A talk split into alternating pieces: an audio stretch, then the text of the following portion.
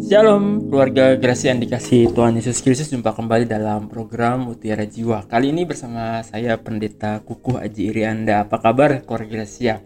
Saya berharap keluarga baik ya Tetap sehat, tetap semangat. Bagi yang sedang sakit Tuhan uh, sembuhkan. Bagi yang sedang ada pergumulan Percayalah bahwa Tuhan senantiasa menolong dan menyertai kita Baik warga Gracia, mari kita berdoa dulu sebelum kita membaca dan merenungkan firman Tuhan sehingga firman Tuhan ini boleh menjadi kekuatan, menjadi pengharapan, terus menjadi inspirasi dalam kehidupan kita sehingga kita senantiasa tahu apa yang Tuhan mau dalam kehidupan kita. Mari kita berdoa. Bapak yang baik, terima kasih kami diberi kesempatan lagi untuk boleh merenungkan firman Tuhan yang menjadi sumber kekuatan kami, sumber pengajaran kami, supaya kehidupan kami adalah kehidupan yang seturut dengan firman Tuhan, sehingga di mana pun Tuhan menempatkan kami, banyak orang bisa melihat karya Kristus lewat tutur kata dan perbuatan kami. Baik Tuhan, Engkau yang bersabda kepada kami, Engkau yang menyapa dan mengajar kami lewat kebenaran firman Tuhan. Dalam nama Tuhan Yesus kami berdoa. Amin. Keluarga Gracia, saya mengambil satu bagian firman Tuhan dari Injil Markus pasal 1 ayat 29 sampai 39. Markus 1 ayat 29 sampai dengan 39. Markus 1 ayat 29 sampai dengan 39. Firman Tuhan berbunyi demikian. Sekeluarnya dari rumah ibadat itu, Tuhan Yesus dengan Yakobus dan Yohanes pergi ke rumah Simon dan Andreas. Ibu mertua Simon terbaring karena sakit demam. Mereka segera memberitahukannya keadaannya kepada Tuhan Yesus. Tuhan pergi ke tempat perempuan itu dan sambil memegang tangannya, Tuhan Yesus membangunkan dia lalu lenyaplah demamnya. Kemudian perempuan itu melayani mereka. Menjelang malam, sesudah matahari terbenam, dibawalah kepada Tuhan Yesus semua orang yang menderita sakit dan yang kerasukan setan. Maka berkerumunlah seluruh penduduk kota itu di depan pintu. Tuhan menyembuhkan banyak orang yang menderita bermacam-macam penyakit dan ia mengusir banyak setan. Tuhan Yesus tidak memperbolehkan setan-setan itu berbicara sebab mereka mengenal dia. Pagi-pagi benar waktu hari masih gelap, Tuhan Yesus bangun dan pergi keluar. Ia pergi ke tempat yang sunyi dan berdoa di sana. Tapi Simon dan kawan-kawannya menyusul dia. Waktu menemukan dia, mereka berkata, "Semua orang mencari engkau." Jawab Tuhan Yesus, "Marilah kita pergi ke tempat lain, ke kota-kota yang berdekatan supaya di sana juga aku memberitakan Injil, karena untuk itulah aku telah datang." Lalu pergilah Tuhan Yesus ke seluruh Galilea dan memberitakan Injil dan rumah-rumah ibadat mereka dan mengusir setan-setan. Keluarga Gracia, tema renungan kita pada hari ini adalah sentuhan kasih Allah.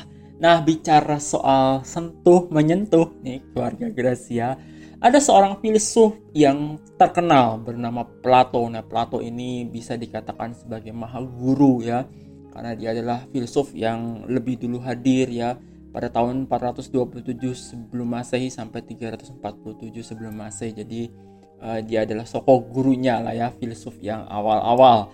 Nah, Plato pernah mengatakan begini bicara soal sentuhan ya. Mereka yang tidak tersentuh karena cinta adalah orang-orang yang berjalan di dalam gelap gulita. Sekali lagi kata Plato, mereka yang tidak tersentuh karena cinta adalah orang-orang yang berjalan di dalam gelap gulita. Ya, saya berharap kita semua sehari-hari tetap bisa merasakan sentuhan ya. Terlebih sentuhan cinta ya. Saya rasa kita semua pernah merasa dicintai ya, entah itu oleh kekasih, istri, suami, anak, ataupun mungkin oleh orang tua kita ketika kita mendapatkan cinta mula-mula ya. Dan cinta mula-mula tentunya yang sejati berasal dari Tuhan ya. Kita merasa diberkati ketika Tuhan menyentuh kita lewat cintanya yang besar. Nah, ada sebuah penelitian yang menarik Koregesia. Jadi ada tiga dampak uh, positif dari sebuah sentuhan. Yang pertama penelitian menurut Alice Sterling Honig dari uh, PhD, seorang profesor di Syracuse University. Ya nanti Koregesia bisa searching ya. Nah dia mengatakan bahwa pentingnya bayi itu disentuh sejak masih lahir. Nah, bayi yang baru lahir kata dia sangat membutuhkan sentuhan yang hangat. Kenapa? Karena bayi yang jarang disentuh, otaknya lebih kecil 20% dibandingkan dengan yang sering disentuh. Nah, jadi bagi keluarga Gracia yang memiliki bayi ya, sering-seringlah menyentuh ya dari sejak dia kecil ya. Nah, kemudian ada lagi penelitian yang mengatakan bahwa sentuhan itu terbukti memiliki kekuatan untuk menurunkan tekanan darah tinggi dan mengurangi hormon stres. Wah, ini udah pernah denger belum nih keluarga Gracia ya? Saat seseorang diberikan sentuhan, ternyata kadar oksitosin akan meningkat dan menimbulkan efek menenangkan. Nah, selidik punya selidik, hormon oksitosin ini bisa disebut juga hormon jatuh cinta. Nah, kalau kita sedang jatuh cinta, hormon oksitosin ini meningkat ya keluarga Graciana jadi uh, sentuhan itu ternyata bisa membuat kita rileks ya darah tinggi turun gitu ya. Tentunya kalau disentuh oleh orang yang tepat ya. Oleh orang yang kita cintai ya oleh suami kita oleh istri kita ya oleh anak-anak oleh mama papa kita ya. Jadi penting memang sebuah sentuhan ya supaya ya tensi kita bisa lebih turun ketika kita sedang marah-marah ya keluarga Gracia oke. okay. Nah, lanjut lagi ada penelitian uh, dari sebuah asosiasi rumah sakit di Amerika, American Hospital Association yang mengatakan bahwa sekitar 37% rumah sakit di Amerika sekarang itu memiliki terapi penyembuhan alternatif selain secara medis. Salah satunya adalah terapi sentuhan. Nah, terapi sentuhan biasanya dilakukan dengan pemijatan ya untuk mengatasi saraf yang tegang pada pasien. Nah, hal tersebut ternyata bisa membantu proses penyembuhan menjadi lebih cepat. Nah, itu dia. Ternyata semakin banyak ya rumah sakit di Amerika Serikat yang memanfaatkan sentuhan. Nah, lalu apa hubungannya nih ya uh, sentuhan dengan tema kita ya, sentuhan kasih Allah. Nah, mari kita sekarang masuk kepada teks kita ya, keluarga Gracia. Nah, di dalam ayat 29 di situ ada sebuah keterangan sekeluaran dari rumah ibadat itu Tuhan Yesus dengan Yakobus dan Yohanes pergi ke rumah Simon dan Andreas ya. Nah, ternyata di ayat 30 kita mendapatkan sebuah keterangan ibu mertua Simon ya terbaring karena sakit demam. Ya, mereka segera memberitahukan keadaannya kepada Tuhan Yesus. Nah, tentunya kita nggak oh, jangan jangan mandang demam di sini itu sebagai sebuah penyakit yang biasa pada zaman now. Enggak ya. Tetapi beberapa literatur yang saya baca mengatakan bahwa demam pada era 2000 tahun yang lalu atau pada zaman Tuhan Yesus begitu ya, itu bukan penyakit yang sepele, bukan penyakit yang ringan, bukan penyakit yang bisa dianggap enteng ya. Kenapa? Karena pertama tentu ya belum ada paracetamol ya keluarga Gracia ya. Belum ada pengobatan yang secanggih sekarang ya. Nah kemudian juga ada penafsiran bahwa kalau misalkan orang sedang panas tinggi itu mereka sedang diganggu oleh roh jahat ya. Atau bisa juga sedang dikutuk oleh atau dihukum oleh Allah ya. Nah ayatnya ada loh Gracia dalam ulangan 28 ayat 22 nah jadi keluarga Gracia kalau seseorang pada waktu itu sedang uh, sakit demam, uh, badan suhu badannya sedang naik, sedang tinggi begitu ya, tentu itu bukan penyakit yang bisa dianggap karena bisa uh, berujung kematian karena belum ada obat medis yang tepat pada waktu itu ya. Dan yang uh, selanjutnya bisa juga punya penafsiran yang negatif. Jadi kalau orang sudah sakit demam biasanya akan menimbulkan ketakutan dan kepanikan. Nah, Lalu yang menarik, Tuhan Yesus ketika diberitahu bahwa ibu mertua Simon sakit demam, Yesus segera pergi ke tempat perempuan itu. Nah, ini yang menarik. Dan sambil memegang tangannya, Tuhan membangunkan dia, lalu lenyaplah demamnya. Saya ulangi, sambil memegang tangannya, Tuhan membangunkan dia, lalu lenyaplah demamnya. Lalu adegan yang menarik kemudian adalah perempuan itu lalu melayani mereka. Dan sesudah itu, sesudah matahari terbenam, dibawalah kepada Tuhan Yesus semua orang yang menderita sakit dan yang kerasukan setan. Tuhan menyembuhkan banyak orang yang menderita bermacam-macam penyakit dan mengusir banyak setan. Artinya, dari kisah ini kita bisa belajar bahwa setelah uh, ibu mertua Simon ini uh, disentuh oleh Tuhan Yesus, Tuhan memegang tangannya, maka kemudian yang terjadi ada hal, ada dua hal. Yang pertama, ibu mertua Simon ini juga kembali menyentuh ya dengan melayani kebutuhan Tuhan Yesus dan murid-muridnya. Pastinya ada makan begitu ya kebutuhan mereka yang paling mendasar dan ya sebagai tuan rumah yang baik begitu ya. Eh, sang ibu mertua Simon Petrus ini melayani mereka, menyentuh mereka. Dan tidak cuma itu, poin yang kedua, eh, rumah ibu mertua Petrus ternyata dibuka untuk menjadi berkat bagi banyak orang di mana Dibawalah kepada Tuhan Yesus semua orang yang menderita sakit dan kerasukan setan dan Tuhan menyentuh mereka ya menyembuhkan mereka ya dari berbagai macam penyakit dan mengusir banyak setan. Nah, keluarga yang dikasih Tuhan Yesus Kristus lewat tema sentuhan kasih Allah, apa yang mau ditekankan dari kisah ini dari tadi kita bicara soal sentuhan ya. Nah, eh, bagi saya pribadi ya ketika saya merenungkan eh, perikop ini yang menarik yang mau ditekankan dari kisah ini adalah cara Tuhan menyembuhkan. Ya, saya kasih stabilo, cara Tuhan menyembuhkan. Saya kasih highlightnya ya. Jadi begini keluarga ya. Tuhan sebenarnya mampu untuk menyembuhkan siapa pun ketika Tuhan Yesus hadir ya, ketika Tuhan Yesus hidup, ya Tuhan sebenarnya mampu menyembuhkan tanpa perlu hadir, ya tanpa perlu menyentuh Ya kalau kita e, lihat ya kisah seorang perwira yang memohon kesembuhan untuk hambanya yang sakit keras dalam Lukas 7 ayat 1 sampai 10 di sana dikisahkan bahwa ada seorang perwira yang mempunyai seorang hamba ya seorang budak ya seorang pembantu begitu ya yang sangat dihargainya. Nah, hamba itu sedang sakit keras dan hampir mati. Nah, lalu ketika perwira itu mendengar tentang kabar Tuhan Yesus, Yesus mampu menyembuhkan begitu ya ia kemudian uh, perwira ini kemudian datang dan memohon kepada Tuhan Yesus. Dia katakan, Tuhan hambaku terbaring di rumah karena sakit dan ia sangat menderita.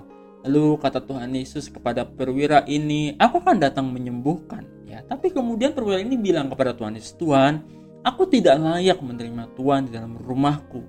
Katakan saja sepatah kata, maka hambaku itu akan sembuh. Ya, nah menarik ya katakan sepatah kata saja maka hambaku itu akan sembuh. Nah lalu mendengar hal itu heranlah Tuhan Yesus dan berkata kepada mereka yang mengikutinya. Aku berkata kepadamu sungguhnya iman sebesar ini tidak pernah aku jumpai pada seorang pun di antara orang Israel. Nah, Koregresia juga bisa baca kisah paralelnya di dalam Matius 8 ya. Nah, jadi sebenarnya uh, Tuhan mampu untuk menyembuhkan orang tanpa perlu menyentuhnya, tanpa perlu datang, sama seperti kisah si uh, budak perwira tadi yang sakit keras dan um, sembuhlah pada saat itu juga ketika Tuhan Yesus berkata kepada perwira itu pulanglah dan jadilah kepadamu seperti yang engkau percaya. Jadi sekali lagi cara Tuhan menyembuhkan dengan menyentuh itu suatu hal yang menarik untuk kita gali dan kita lihat. Kenapa? Jadi meskipun Tuhan mampu menyembuhkan orang tanpa perlu datang, cukup mengatakannya. Ternyata di dalam kisah Injil lebih banyak kisah di mana Tuhan Yesus itu hadir dan menyentuh mereka. Sekali lagi, di dalam kisah Injil ternyata lebih banyak kisah di mana Tuhan Yesus hadir dan perlu menyentuh mereka.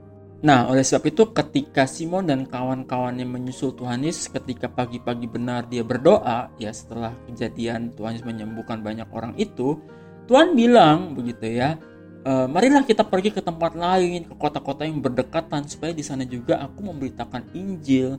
Karena untuk itu aku telah datang, ya. Lalu pergilah Tuhan ke seluruh Galilea dan memberitakan Injil dan rumah-rumah dan mereka meng, dan Tuhan mengusir setan-setan, ya Tuhan menyembuhkan banyak penyakit di tempat-tempat yang lain. Nah, jadi keluarga Gracia kita bisa melihat bahwa cara Tuhan eh, hadir itu ya perlu untuk dirasakan ya, perlu untuk menyentuh, perlu untuk melihat, perlu juga untuk dilihat oleh orang begitu ya. Kalau misalkan kita uh, baca lagi misalkan referensi di dalam Matius 8 ayat 2 ya, di situ di, ada dikasah, dikisahkan tentang seorang yang sakit kusta datang kepada Tuhan. Yesus selalu sujud menyembah dia. Lalu si kusta ini bilang Tuhan jika Tuhan mau Tuhan dapat mentahirkan aku. Ya pertanyaannya apakah kemudian Tuhan tidak menyembuhkan uh, si kusta? Atau bagaimana cara Tuhan menyembuhkan si kusta ini? Kalau saya ya mungkin saya merasa eh, nggak uh, berani gitu ya menyentuh orang kusta begitu ya ketika ada orang kusta datang gitu ya. Tapi di ayat 3 Matius 8 ayat 3 di situ dikatakan Yesus mengulurkan tangannya menjamah orang itu dan berkata, "Aku mau." Ya, jadilah engkau tahir. Maka seketika itu juga tahirlah orang itu daripada kustanya. Atau juga kita bisa melihat kisah di mana ada seorang perempuan yang pendarahan 12 tahun. Dia menyentuh jumbai uh, jubah Tuhan Yesus begitu ya dan perempuan itu uh, sembuh.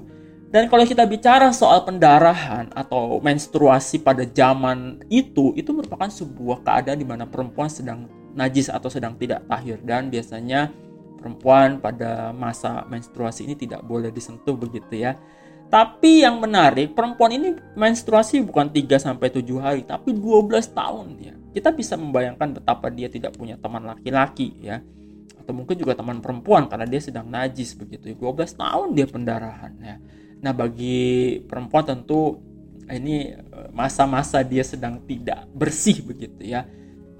Tapi kemudian Yesus tidak perso tidak menjadi persoalan bagi Yesus ketika perempuan ini menyentuh ya menyentuh uh, jubah Tuhan Yesus. Artinya memang menyentuh itu adalah cara Tuhan ya untuk menyembuhkan banyak orang. Nah, begitu juga dalam kisah kita hari ini yang tadi kita baca. Yesus di dalam rumah mertua uh, Simon ini Yesus menyentuh dan menyembuhkan banyak orang di uh, rumah ibu mertua Simon.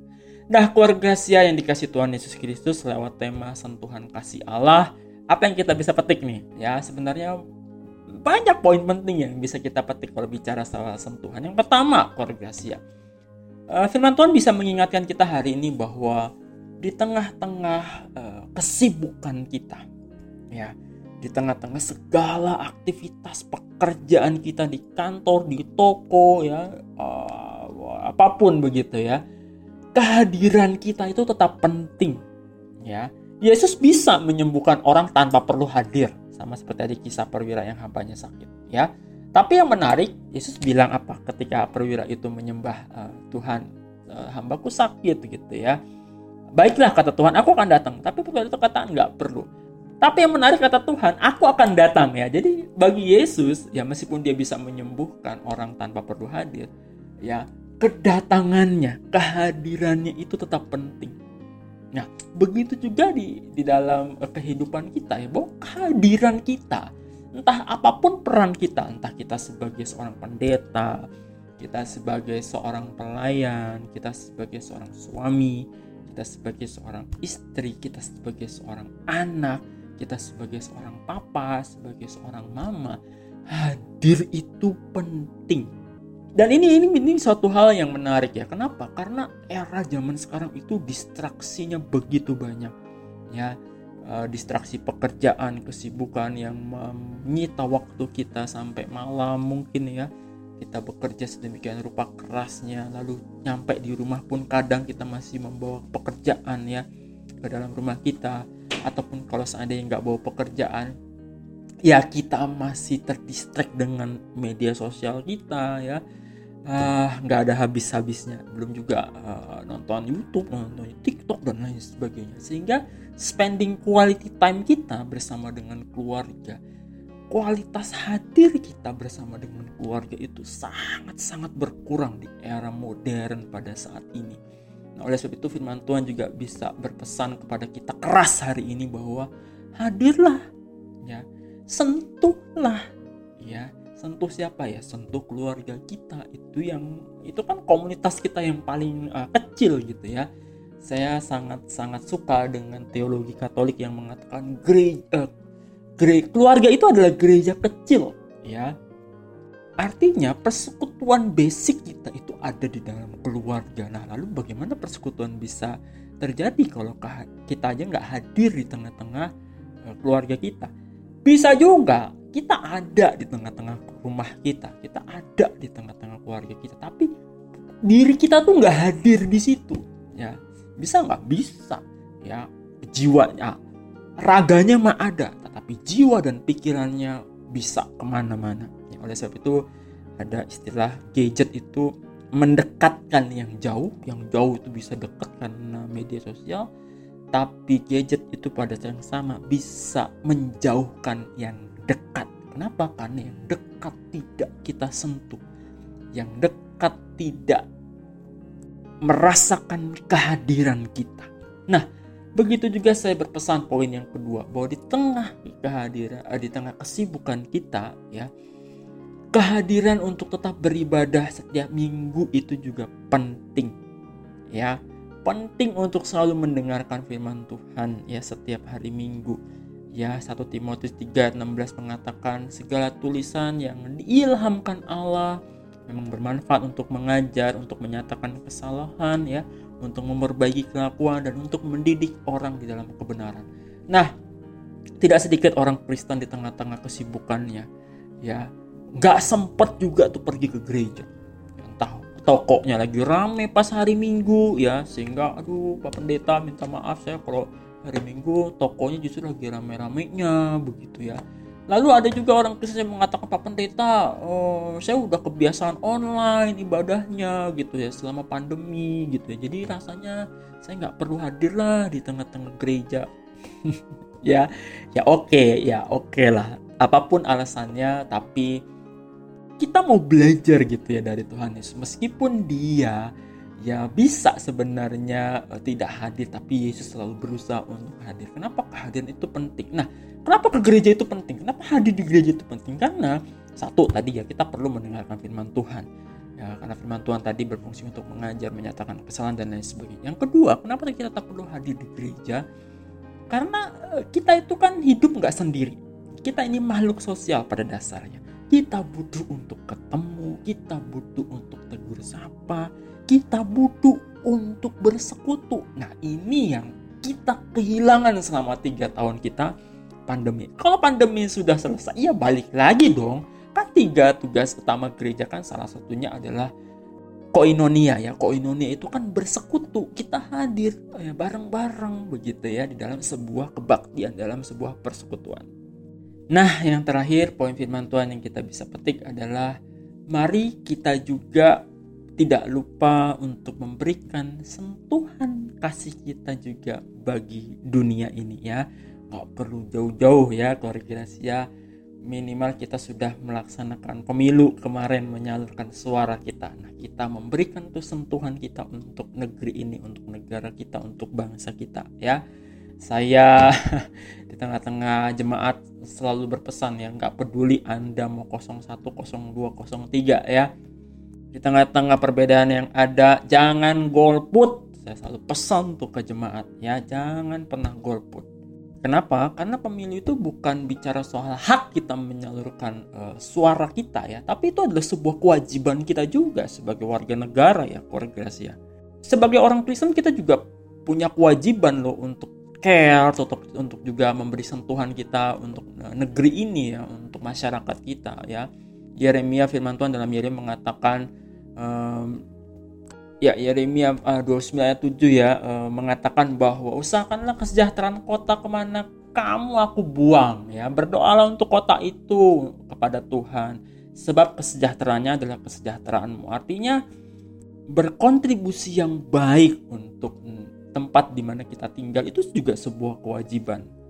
Dan yang terpenting dari itu semua adalah jangan kita mudah dipecah belah ya Gracia ya dengan perbedaan-perbedaan yang ada ya. Kenapa? Karena begini, politik itu kan bersifatnya dinamis ya Gracia. Kita boleh beda politik tapi jangan sampai terpecah belah. Kenapa?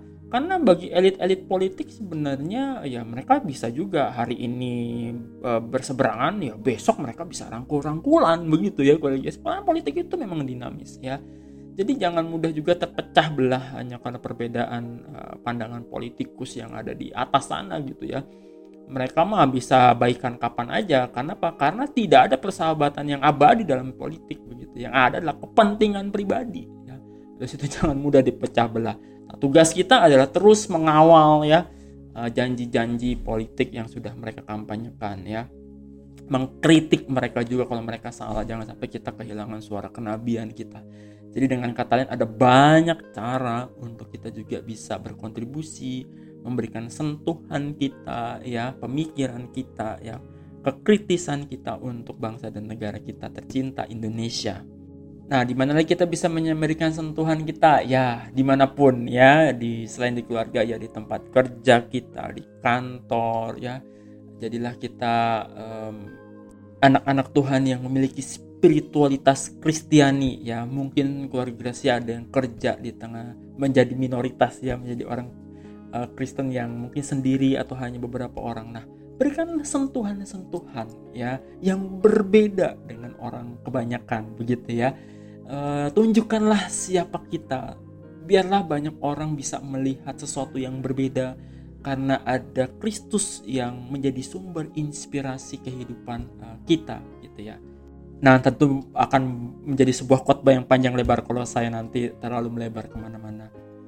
Terakhir saya mau mengatakan selamat menyalurkan sentuhanmu. Selamat menjadi berkat di mana pun Tuhan menempatkan kita. Mari kita berdoa. Bapak di sorga, terima kasih kami boleh belajar bagaimana Yesus adalah pribadi yang penuh dengan perhatian, penuh dengan cinta, penuh dengan penuh dengan kepedulian untuk mau hadir di tengah-tengah kuasa yang ia miliki. Ia tetap perlu untuk datang, dia tetap perlu untuk menjenguk, dia tetap perlu untuk hadir, dia tetap perlu untuk memberikan sentuhan Tuhan baik fisikal maupun spiritual kepada orang-orang yang dia temui. Biarlah sentuhan itu juga boleh kami berikan kepada orang-orang di sekitar kami, kepada anak-anak, kepada orang tua kami, kepada istri kami, kepada suami kami, kepada orang-orang di sekitar kami supaya mereka pun bisa merasakan cinta kasih yang sudah Tuhan berikan lebih dulu kepada kami. Supaya mereka juga bisa merasakan kehadiran diri kami yang utuh, memberikan waktu, kualitas waktu kami yang baik untuk anak-anak dan keluarga kami maupun persekutuan kami. Jangan biarkan Tuhan di tengah-tengah era modern yang penuh kesibukan ini sentuhan kami berkurang kualitasnya oleh banyaknya distraksi yang bisa menyedot perhatian dan kasih sayang kami yang harusnya kami berikan kepada orang-orang di sekitar kami. Terima kasih Tuhan Yesus untuk firman-Mu, dalam namamu kami berdoa. Amin.